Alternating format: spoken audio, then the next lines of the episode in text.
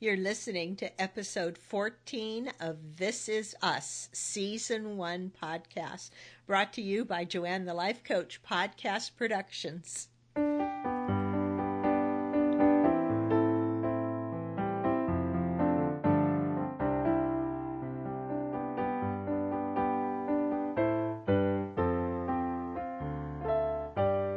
Hey, this is Joanne Filomena. Welcome back.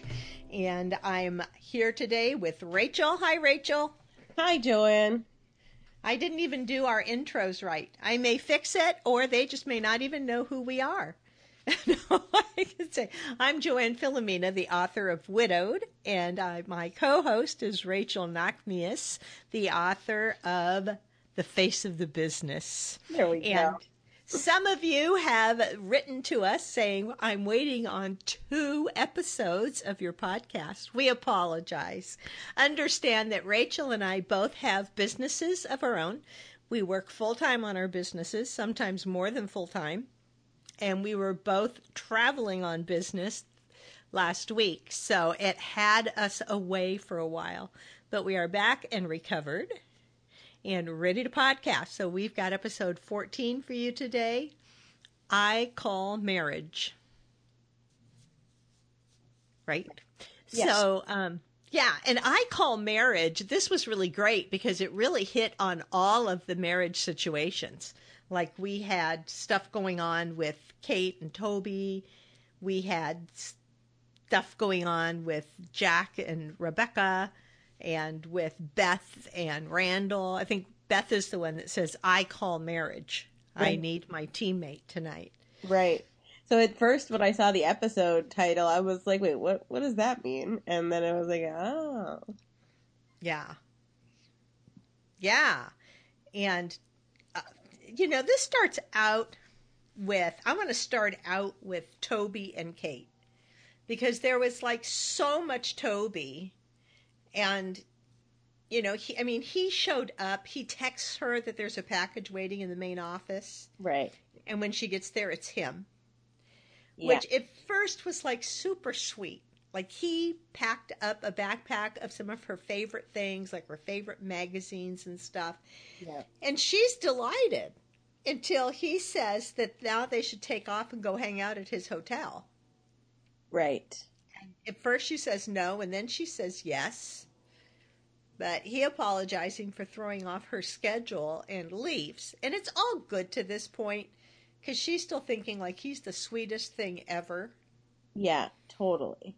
Yeah, until he runs into Jerk Duke.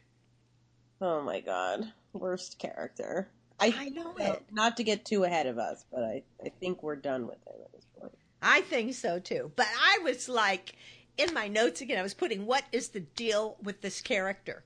Because pre return of the show, they were saying he was like a love interest or someone who was supporting Kate through a crisis. Yeah, I was. I'm like, I think that was a pretty misleading press release. I think so that was too. really to get the fan base all stirred up and that they were being intentionally like misleading when they released that to the press. You think so? Because, yeah, Duke has been anything but supportive. Yeah. Um, and there's no point. I was like, is this going to turn around? And no, it doesn't seem like it. No, it doesn't. he implies to Toby that there's something going on between him and Kate. Because when Toby says who he is, he says, "Oh well, this is awkward. Just never mind." Right? Oh. I know. And Toby totally bites. Like all his insecurities just come rushing out of him. totally. Yeah. Yeah. And, and yeah, like, I mean, I, I kind of think all guys are like that, to be honest. Some, you know, like they're all good with it until, you know, some other guy kind of implies something. And then they're, they're like, you know, instantly going into chest pounding mode. Right, right. Well, he doesn't chest pound too much, but he does show up in her class Right. with the sticks, which he refuses to take seriously. And it irks Kate, and it irked me. yeah. he was being total third grade idiot. I know you were Yeah. really ticked off by that. I I don't don't know. I didn't have quite that. Um, I guess like, I mean, I I guess he was kind of like invading in her space and something that, like, because we saw in the previous episode that this like sticks thing has been really transformational for Kate, or started to like bring up some stuff. Right. And Right. he, it's kind of like. It, it's kind of like for me if we were like doing thought work and somebody were like came in and was making fun of the whole thing or something. Right, right. And I think it got to me because it was really like being in third grade and there's something that makes you uncomfortable and embarrassed, so instead you just start acting stupid about it, Yeah, which yeah. is what he was doing.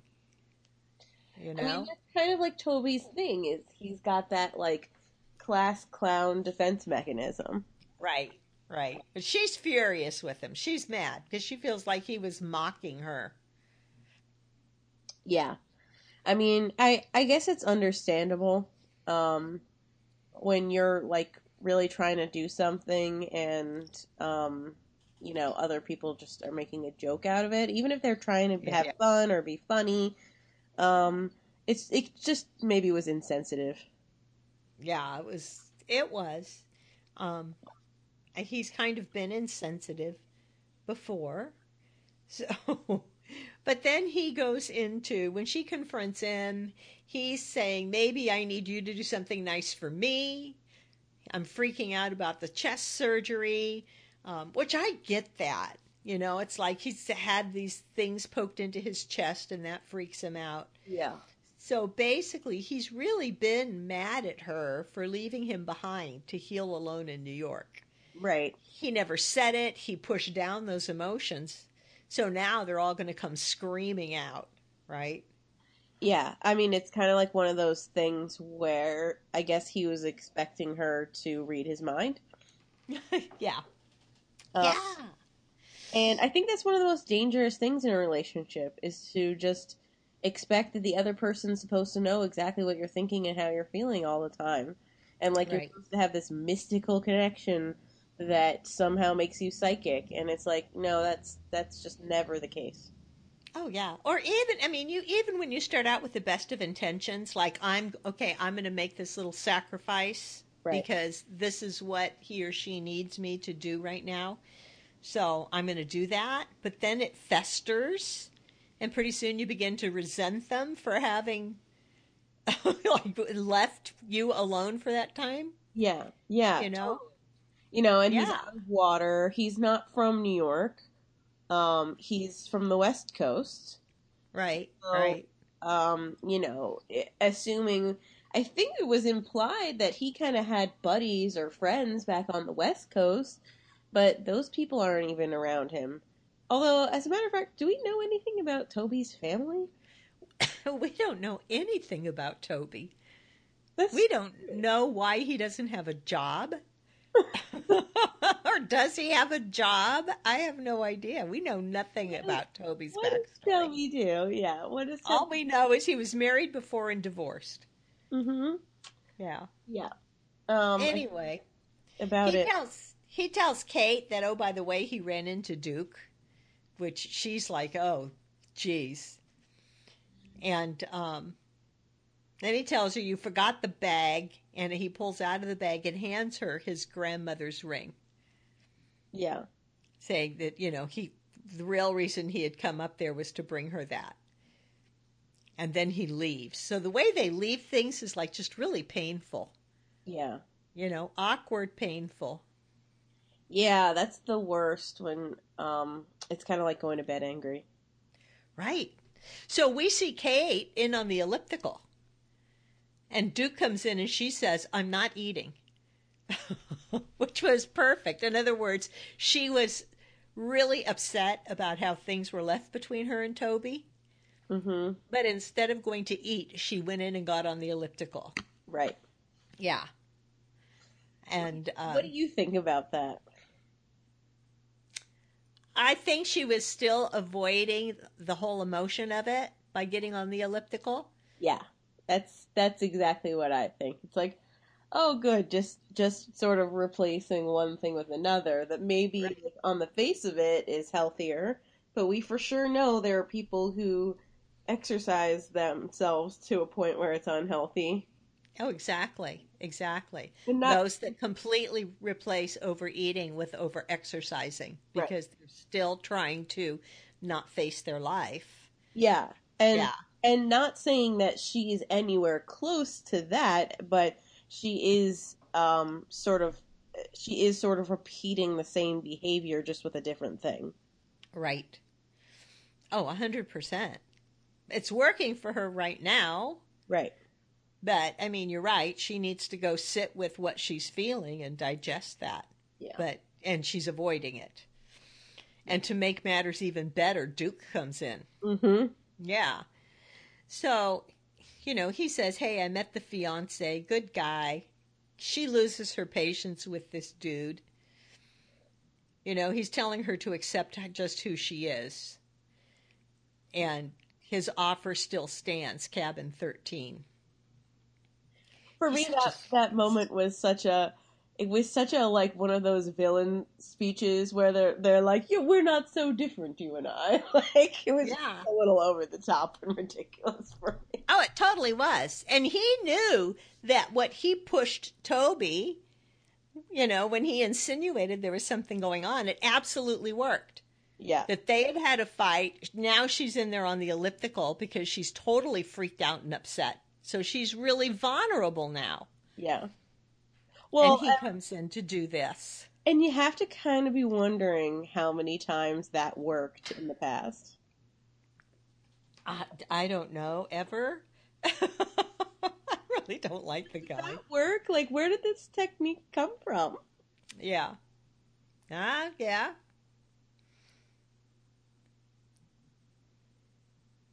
Interesting. And then we have Randall. And in the opening credits, they um, replayed again that Beth said Randall had gone temporarily blind before. Mm, yeah. I, I totally forgot about that, to be honest with you. Yeah. That he was trying so hard to make their life perfect that he kind of had this emotional breakdown before and couldn't see. Right. I remember she was telling uh, William this about, you know, this is why I have to protect my husband from investing too much into you. Right. Okay. So we kind of see this happening again in this episode where Randall is really struggling. Mm, Okay. Because he's realizing one, William is running out of time right. and he's having trouble facing that. Um, he and Beth are up. First, he has that nightmare about finding William dead. Yeah. Yeah. Okay. Yeah. And the youngest daughter wakes him up in the middle of the night because she peed her bed. And they find the older daughter is still sitting up well after midnight playing chess with William. Mm-hmm. And the parents didn't even know that she had a chess tournament the next night. Yeah. So it seems like things are starting to get a little bit overwhelming. Right. Right. Because, you know, the daughter says, Well, I wrote it on our whiteboard. And, they're, and Beth is like, I guess we need to look at, check the whiteboard now and then. Um, so, yeah, things are becoming kind of an overwhelming struggle in the household. Yeah. Right. The And, of, you know, William starting to go downhill and just, um, you know, a little pressure being put on at work for Randall. Things are Yep. starting to come to a head. so, and that day, Randall calls to have a hospice nurse come in. Right. right? Because he needs to get into the office. He's got a team meeting. He's clearly totally stressed and doesn't want to leave William by himself. Yeah. Um, and we still have that new guy turning up at his work, Sanjay. Yeah. Like another account, it, they're reassigning to Sanjay to help Randall. Yeah. And it's almost like he's like Rand the Randall version of like the Randall storyline version of Miguel. Like we just automatically hate that guy. I know, I know. And it's not that guy's fault. No, he didn't do anything. Yeah, I just I kind of hate his boss for not being a little more open about what he's doing Yeah. because now Randall thinks that they're going to try to pull his job out from under him. Right. Yeah, it's um it does seem like they're being a little shady about it, although maybe that's accurate. It seems like that kind of world that he's in would be pretty competitive. Yeah. Well, yeah, Sanjay's going to be competitive about it and try to look as good as possible. Right. I don't know if his boss is really trying to totally pull his job out from under him or if he's honestly just trying to take some of the work workload off of Randall because he can see Randall is struggling right now. Yeah, it I don't think we've been given any plot point reasons to believe that his boss has anything but, you know, the best of intentions for everybody. He can see what's going on with Randall. Yeah. and um, yet you know the work still needs to be done so why not bring in somebody who's you know an a player who's going to help work on randall's accounts which assume presumably are maybe some of the more high profile ones um, that they have who's going to nail it so that randall doesn't have to worry Right.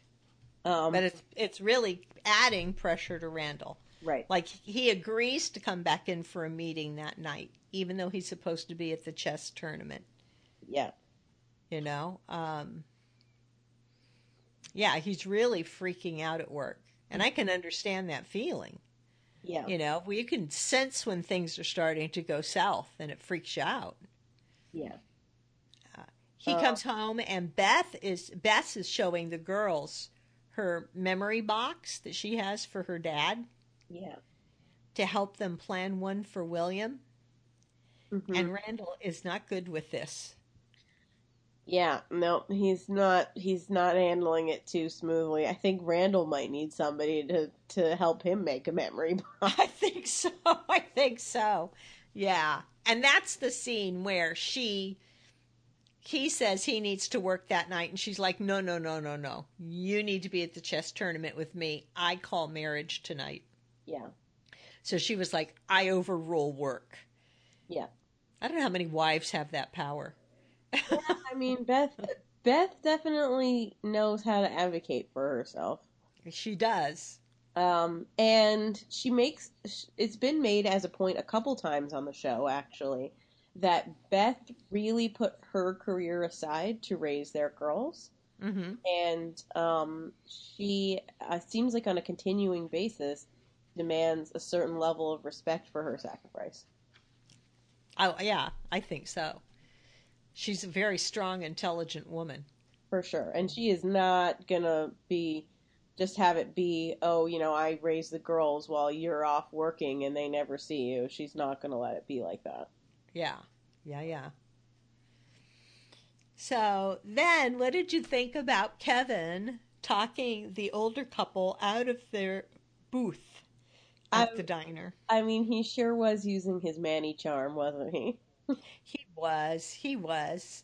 It was a really, I think it was a really great device Yeah. because what it did is it explained to us that he and Sophie had lunch there as kids and it became their booth and you know all the things that happened around that booth in the in that diner.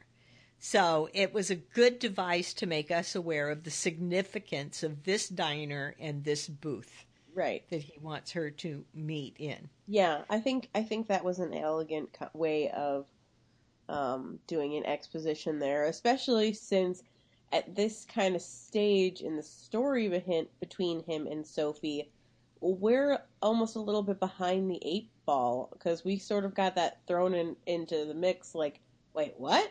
You were married before? I know, I know. you were Yeah. as, as kids and like all this stuff.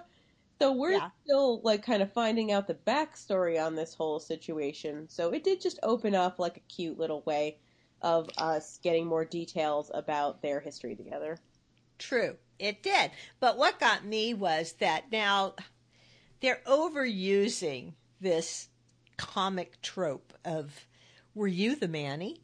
Right. Like after he goes through this long romantic speech about why he needs their p- specific booth, this is what she says back to him. Were you the Manny? yeah. And I think they're wearing that one a little thin now. Maybe so, although to be totally honest with you, I do think to some degree that would be a realistic like ex- explanation of what it's like to have been on like a major sitcom mm, like nationwide. I'm sure like for the for the rest there are probably people who are on a show like that who for the rest of their life somebody will ask them, you know, their version of were you the Manny. But I get what you're saying. I mean, they probably they probably could have come up with something else. I don't think that was a moment where it was especially poignant to. Yeah, yeah. They've been just I I don't know, I felt like they've been overusing it. Although you're probably right. I'm sure there was a number of years before William Shatner could get people to say, "Are you William Shatner?" Right. They probably always said, "Oh, are you Captain Kirk?" Yeah. right? So Yeah. Yeah, I, I, I for sure think that when you have a signature character like that, that you were known for, especially he was on that show what eight years or something. Um, yeah, I I think I think that is maybe something that would actually happen. But and I also kind of liked how like he does this whole explanation. It's so heartfelt, and like you get the impression that they were only half listening to what he's saying. Right, right. Because they're, they're totally distracted. Yeah. This is the Manny standing there saying this to them. Right. So, um, but they give him the booth, and he yells out an order for lava fries. Like, mm-hmm. quick, get me an order of lava fries. She shows up. We learn lots about her, but first she shows up and tells him, I only came here to tell you to go screw yourself. Right. And they set down the plate of lava fries. And she says, Lava fries, damn it. And she sits down. Right? So the lava fries totally worked. Yeah. And then we start getting a lot of backstory. Right? Yeah. Like she kissed him for the first time on a field trip when they were in eighth grade. Right. Um, when they were married, they both decided to do the long distance thing because he was trying to make the acting career for himself out in LA. Yeah. So we get a little of idea of what went wrong. I mean, we get a yeah. lot of idea of what went wrong. Right, right. And they chat, and Kevin mentions picking up where they left off. Right. And again, now she's ticked because she's thinking about where it was they really left off, which was not a good place. Yeah. Okay. He follows her to the subway, which does not look like a New York City subway. It's like the cleanest metro train I think I've ever seen. Um, and he makes his case. Right? And it becomes clear how much, how well they know each other. You really get that old married couple sense because he comes in and gets the guy to change seats with him. And he yeah. says, I know that you only chew on your nails when you're nervous. Uh huh. And you always get nervous about the stuck train. So I just wanted to see if you're okay. Yeah. Yeah. And so they start in small talk. You know, she's saying, How's this one? How's that one?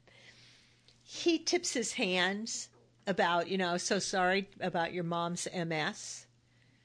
And she's like, How did you know that? and he confesses to having a false Facebook profile to become friends with her so he could keep up with her. Right. He's Su Yi. Now, what did you think about that? I was creeped out. I don't know. I guess um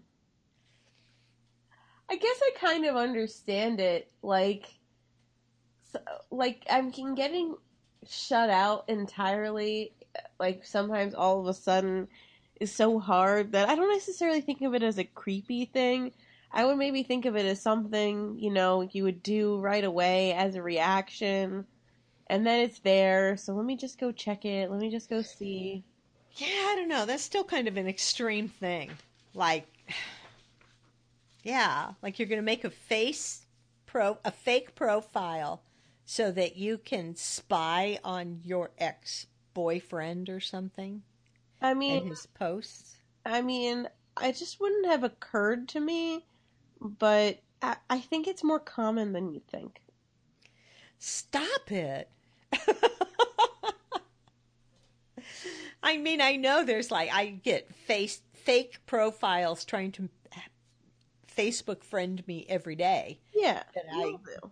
decline and block because you look at them and you can tell they're a fake profile and Lord only knows what they're fishing for. Oh yeah, I got invited to uh, from somebody who I had friended to quite to like quite a page today. Did you? And I was good. I was immediately like unfriend. Right, right. No, I'm on to them. It's probably because I'm a widow and everybody knows I'm a widow because I wrote the book Widowed. So I get all these creepy male profiles trying to friend me. And I'm like, no, no, no, no, no, no, no. if all you have is a picture of you hugging a little kid in a park, that's creepy. I'm gonna just assume that all Kevin did was make a profile, friend her, and then check in occasionally to see what she posted on her wall. All right. In his defense, do you think he found a picture on the internet of someone who looked like Sue Yi? Oh, for sure. I mean, otherwise, I guess you can go with a, a pictureless profile, but most people won't friend those. So Yeah. we're going to assume that he found a fake picture of Suyi. That's pretty desperate. Well- still pretty desperate. I mean, maybe it just tells you something about how he's secretly been a little bit obsessed with her. I mean, he's Yeah. kind of been obsessed with her forever. Right. He was still in love with her. Clearly. Yeah. If he was doing that and wanting to know, you know. Um, and she tells him she was in a bad place for a long time after they split, and she's in a good place now. Right. She's dating a nice guy. Yeah. And Kevin tells her he remembers what she wore the first day of fourth grade, Yeah. and that the day she told him she'd marry him was the best day of his life. And if she's willing to take another chance, he will be waiting for her at the diner again in the morning. Right? Yeah. Which she, of course, shows up again. Yeah, I mean, it seems like, um, it seems like kind of from the second he showed up, she sort of like knew but didn't want to know that she was going to end up sucked into him. yeah. Which I could understand that, except when she said she's dating a nice guy right now. Yeah, but he asked her, he was like, hey, you know, if you're in love with this guy and he's it for you, I don't want to get in the way of that, which Yeah. is what kind of opened the, you know, the door for her to be like, am I in love with this other guy? Mm. So I think she's kind of with a guy who's pro- was probably nice, probably treated her great, but she there just wasn't maybe that X factor. Yeah. Yeah. So maybe there's, yeah, there's still something there for her too. Yeah. And there must be. I mean, if this is somebody that you've known since fourth grade and you fell in love with him and you married him after high school, that's a lot of history together right there. Yeah. I mean, So, I, yeah. I mean, Steve and I have been um, together most of the time since I was 17. And I have been there where we um, broke up for about a year and a half and Mhm. ended up getting back together. And I've been there when you get shut out of their Facebook profile and all that stuff. Did you make a fake profile? I didn't, but I probably would have if I thought of it, to be totally honest with you. Funny. That's so funny. I just didn't think of it. Oh, gosh. and we were both like so miserable without each other that like other people were conspiring behind our backs to get us back together Oh, that's funny. um so yeah i kind of i kind of know that feeling where it's like there's nobody else in the world who's going to have that kind of history with kevin that she does Mhm. Right. Right. and vice versa Yeah, so true. So true. What else? We get Jack and Rebecca's marriage at City Hall. oh yeah everybody loved seeing her wedding dress and everything Yeah. And Miguel gives a speech.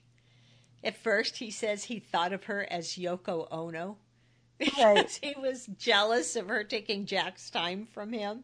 yeah But uh, then he goes on to say how perfect they are, and he clearly admires what they have together. yeah Um, I think I think that's true. We're definitely getting we're getting a little positive character building on Miguel in these last Yeah. couple episodes. Yeah, we are. We are. Um, after the wedding, then they kind of go through this little montage of moments from their relationship.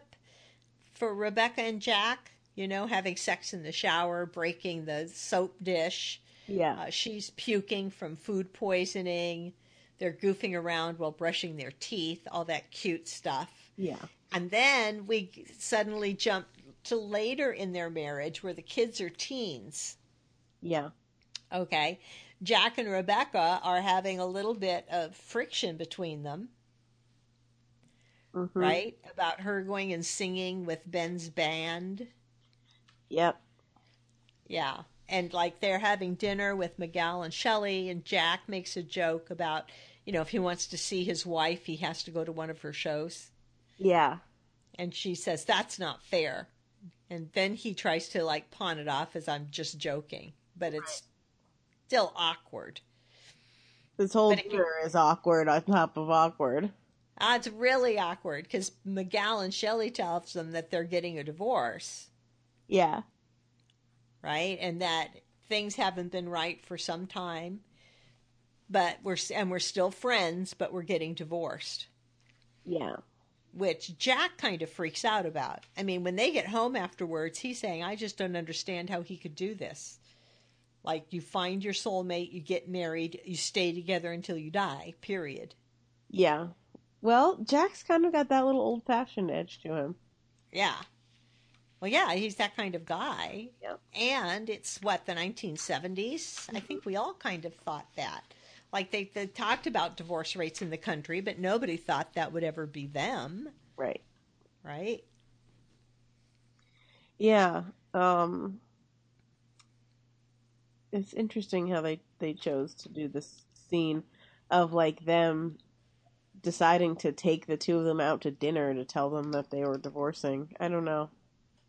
Was that a thing that people would do? Well, I could see it if, if as a as couples they were close. Clearly, Miguel and Jack are that close. I mean, they've been best friends for always. Well, right, for sure.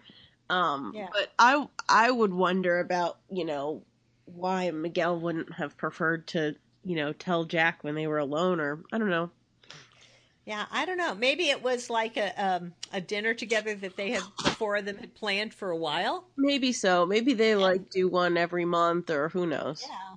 And they just, you know, they've kind of solidified their plans to divorce and said, you know, should we tell them tonight? Yeah, Yeah. So, maybe so.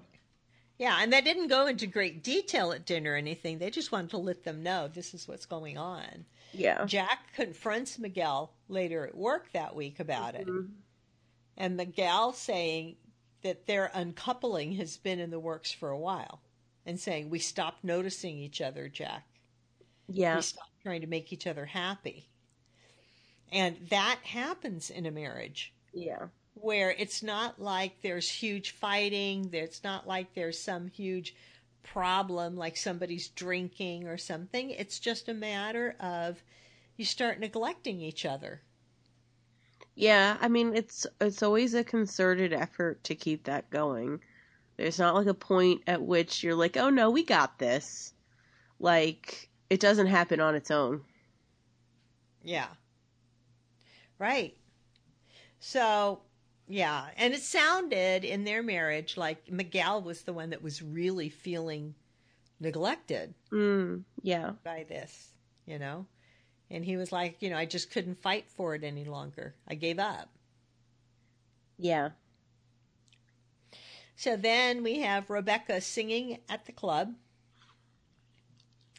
And the band is offered a multi state tour. hmm Okay. And Ben is telling her Jack should let her go. Like, if he really loves you, he'll understand. And she, she pretty much puts him in his place right away. Which he deserved. Yeah. You know, I was talking- like, "Please get out of here with that." yeah, talking about how what Jack does do. She says, My husband's a freaking superhero, and you have no idea what you're talking about. Yeah. Um, Which I was like, "Yay, Rebecca! You tell him, tell him Jack is out there raising the bar for every husband in the country every week." yeah, again, it's probably a matter of forced perspective, but I think we're all a little skeptical of this guy. Well, yeah. yeah. Maybe not. We don't hate him as much as we hate um, Duke. Yeah. Well, because he's nice. He seems nice. Yeah. And- And I'm not as skeptical of him as I am of Sanjay. Right. Uh, but like like he seems like he seems like he could potentially be bringing something that's really good for Rebecca. Although I do kind of get where we'll see where they're going to go with this, but I do kind of get where Rebecca seems like she might be trying to have her cake and eat it too with this particular phase. Um because it's kind of like I don't know, it feels to me a little bit like she's um like having a little midlife crisis thing with this band thing. Or Yeah. like a, a like you know life that she the path that she didn't choose thing with it. Hmm Right. So she gets to experience that now. And it's a little freeing for her. yeah And yeah, there may be a little sexual tension there that makes the whole thing even more exciting. Not that she would ever plan on following through on that, right but it's there, right? yeah i mean a lot of people have been um very hard on rebecca throughout the show and i read an interview about this episode saying that this is kind of the turning point where um, we're gonna maybe flip the relationship a little bit where we've had Jack always being perfect and Rebecca kind of showing her flaws. Yeah. Um, so it'll be interesting to see how they develop that. Yeah, it will be. So far in this episode, Jack is still Jack the perfect husband lover because to safeguard against this, what killed Miguel and Shelley's relationship, Right. he blindfolds her and whisks her off to their first apartment, Mm-hmm. which he's rented for the evening, and it's all decorated with twinkly lights and he has champagne there and i'm looking at this going i want someone to do this for me No kidding, right? right right i want somebody to do this for me Yeah. like i hope all the guys in the country are seeing this like pay attention um so yeah they have champagne they have more shower sex to test out the replace soap dish mm-hmm. and then they're in a really good place. They are sitting on the bathroom floor, slipping cham- sipping champagne. Um, Jack has their original notes of wh- when they wrote their vows Mm-hmm. that he pulls out, and now we get you know one of these really familiar montages that they do with the show. Mm. We get a flashback of them originally saying their vows in their wedding as they're reading them on the paper in present time. Yeah. But we're also seeing the girls with Beth making the memory box and the cheesy fries at the diner Right. or the lava fries, whatever they are, when she shows up again. Yeah. We see uh, present time, they're rereading their vows in the bathroom. We see Kate going to cabin 13. And we see Randall with his hand shaking. Mm. Yeah. Right. And, like partially because I didn't remember that thing that Beth said, I was like, does he have Parkinson's that they're trying to bring in? I know, no, he's just like totally starting to break down. We see Yeah. the hand shaking, and in the present, Jack and Rebecca are saying we're going to be okay. Yeah. And that's when Rebecca whispers that the band has offered an upcoming tour, and she wants to go. yeah. And that's where they end it, like sitting on the bathroom floor like that. Yeah, and it's just like everything's all warm and fuzzy, and you're feeling like you're gonna end on that note. I know. Then it's kind of like the floor drops out from under you. Yeah, because she drops that bomb on Jack. Mm-hmm. Like, you know, yeah, we're going on tour, and I want to go. Yeah. Yeah. So, yeah, that's that's where we've left on that episode. And Now, also, we- I was so, I had a pit in my stomach. I was like, I hope they are not going to write Kate into doing something that we're all going to be disgusted by in that gap. I know, I know. I did not like see her headed into cabin thirteen at the end. No just got- kidding. Fortunately, they gave us the follow up right at the top of the next episode. right, right. But And I won't say what it is because Don't some of the what it is. listeners might not have watched it yet. You have to listen to the. You have to go watch it. you have to go watch it. We have some feedback from this episode. Hmm, yay, feedback. Yeah, Cheryl Fox sent us a lot. Um, she says, "Dear Joanne and Rachel, I hope this finds you well. I like the depth that we got into in this episode." Hmm. Um, she says on Kate, when Toby stopped by, I was excited for Kate. He was sweet, goofy, and thoughtful. But when Toby asked Kate to spend the day with him, a red flag looked up, went up. She looked so guilty. I thought she had already done something with Duke that would be regretted. She hasn't yet, but that look of guilt to me was a look of I'm considering it. She seems to protest about Duke a lot. Oh, that's an interesting view. I don't think she over protests it. I think Duke's a creep. So, Um, she says she has no compassion for Toby, and I think that in the end she won't make it with Toby.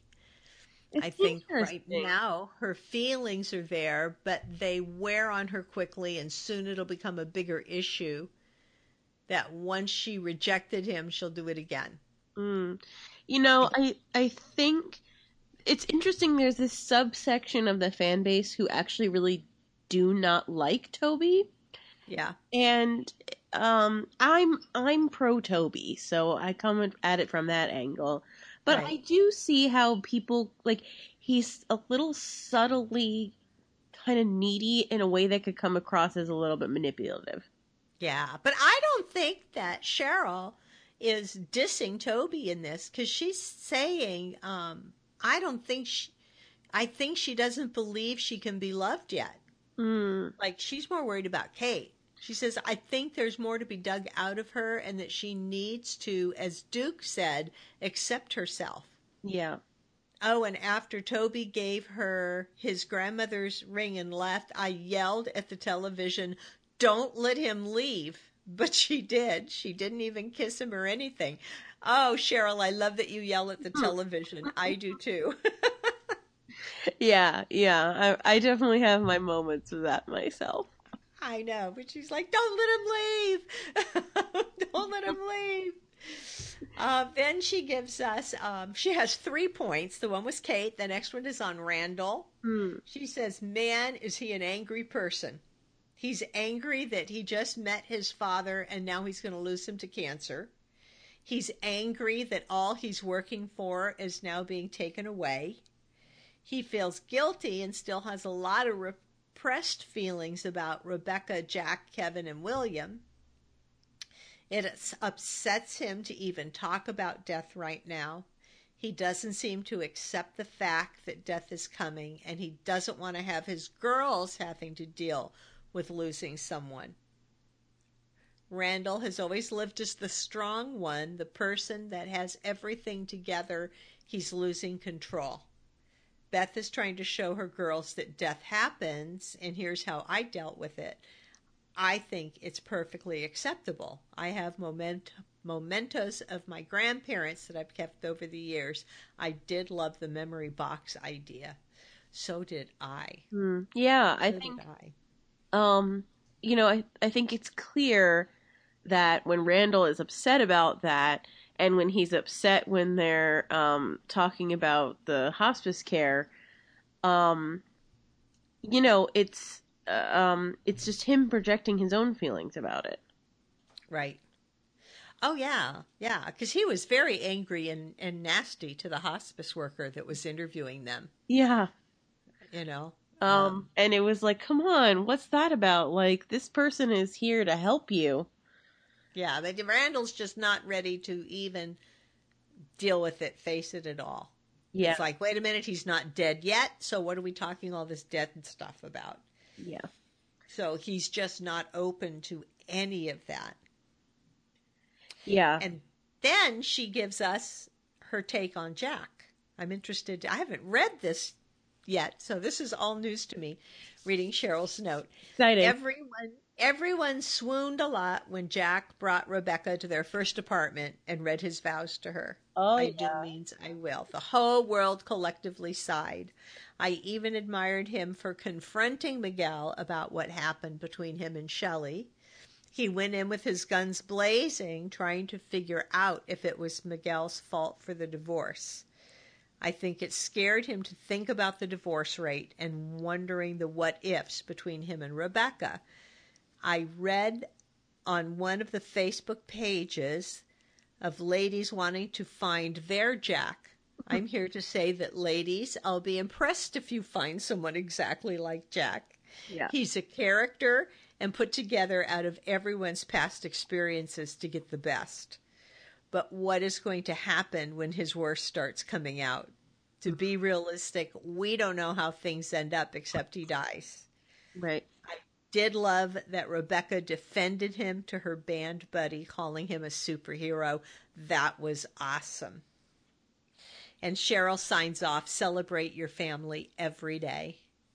Hmm. I love that. Which, yeah. Um, and yeah, she's funny because isn't that so true? Um, Oh, saying yeah. that now you're not going to find someone exactly like Jack You because know- he's You know my thing about Jack. He's a he's a male version of the Mary Sue trope at this point. He's a, Right. a little too perfect to be real. He's exactly perfect. I mean, you know, the plus they do that whole time thing on this show. This was just like um the three birthday parties. Yeah. It's like he found out that Miguel and Shelley are divorcing. He gets insecure, so it's like almost overnight he's able to find who owns still owns their original apartment Mm-hmm. finds out that it's empty and that he can rent it for a night and gets it set up with all these twinkle lights and candles and champagne. It's like, how does all this happen so fast? He waves his magic Jack wand. I guess so. I guess so. Magician. That's what you don't know about Jack. Yeah, because I, you know, I, th- I mean, I really had that feeling when he took her in there. I'm like, now, how did he set this all up so How quick? did that happen so fast? I know it. I know it. I And why has nobody ever done this for me? Right.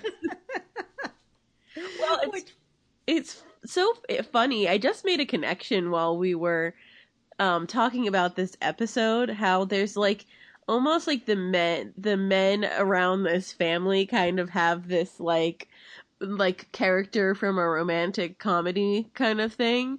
Mhm. We have Jack doing these like, you know, epic stunts like this, and then Toby, and then we, now we also have Kevin with admittedly being coached by Toby and like setting up that whole thing with the lava fries and the booth.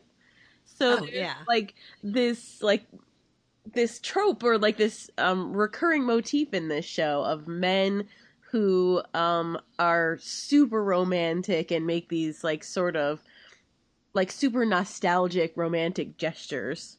right. Uh, right. And I wonder if that somehow is supposed to all stem from Jack. Like, oh, you know, maybe Kate liked that in Toby because it reminded her of her dad. And maybe Kevin's a little like that because he's kind of like his dad. hmm I don't know. Right. Made that connection. And I don't know that Toby is still coaching um, Kevin at this point. no, I mean, he no. coached Kevin for Kevin to realize that it was really his ex that he wanted to go talk to. Right.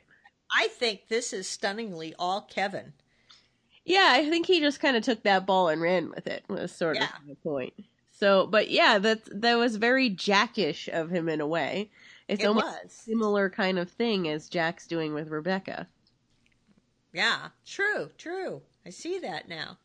Even though on the previous episode, when Toby said, you know, I have the master of grand romantic gestures because Right. you, who can stand there in all your Aryan gorgeousness and women just fall at your feet, I, on the other hand, have to do these really extravagant, wonderful things to be nice to them. Right. So they'll go out with me, right? Totally.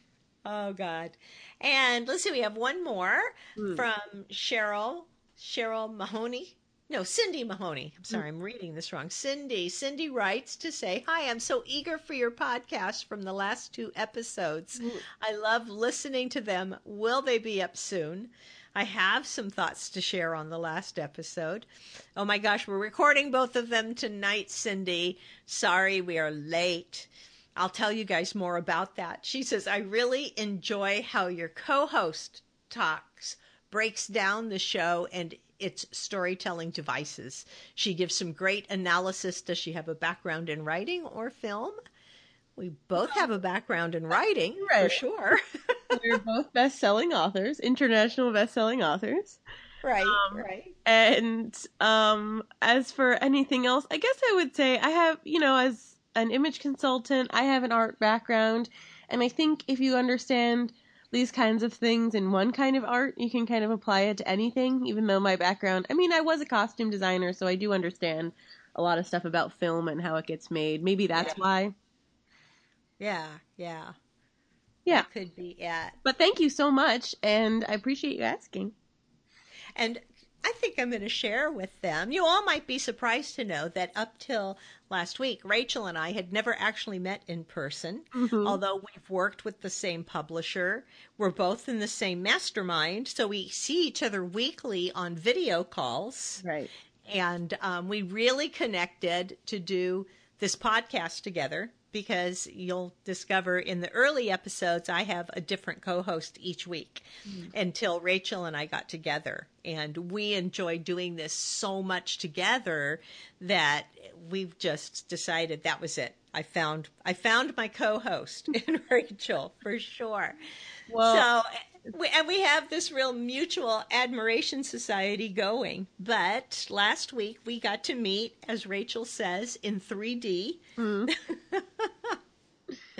yeah, finally, I had uh, there was an event on in New York that I was speaking at. I had some tickets, and so I coerced Joanne to come and join me.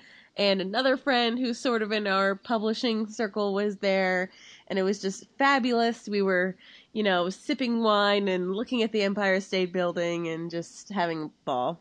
It was. It was fantastic. It was a fun event. It was so awesome to get together with you and with Tammy. Oh yeah, And for us to get to meet in person. totally. And um, we st- absolutely loved each other as much in person as we do over the podcast, right? From our two different locations that we get together to on to podcast here for you guys. Totally. So that's why um, we're a little delayed on the episodes. And uh, we've got number 14 in the bag for you now. And we will be recording number 15, and they'll probably both post about the same time yeah. uh, as soon as I can do the sound editing on these, which takes me a little bit to get through.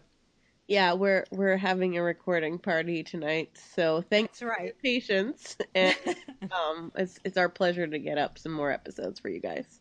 Absolutely. Abs- and it gives us an excuse to sit up late and drink wine.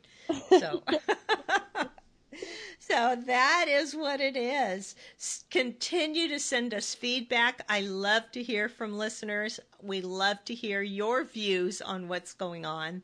It's so much fun. So send it to Joanne at joannethelifecoach.com, J O A N N. Joanne at joannethelifecoach.com. And just put This Is Us podcast in your subject line or feedback or something like that so that I can snag it and save it for our next podcast episode. Awesome. So we'll get to you. We'll get directly to episode 15. Have a great time, people. And remember, this is us.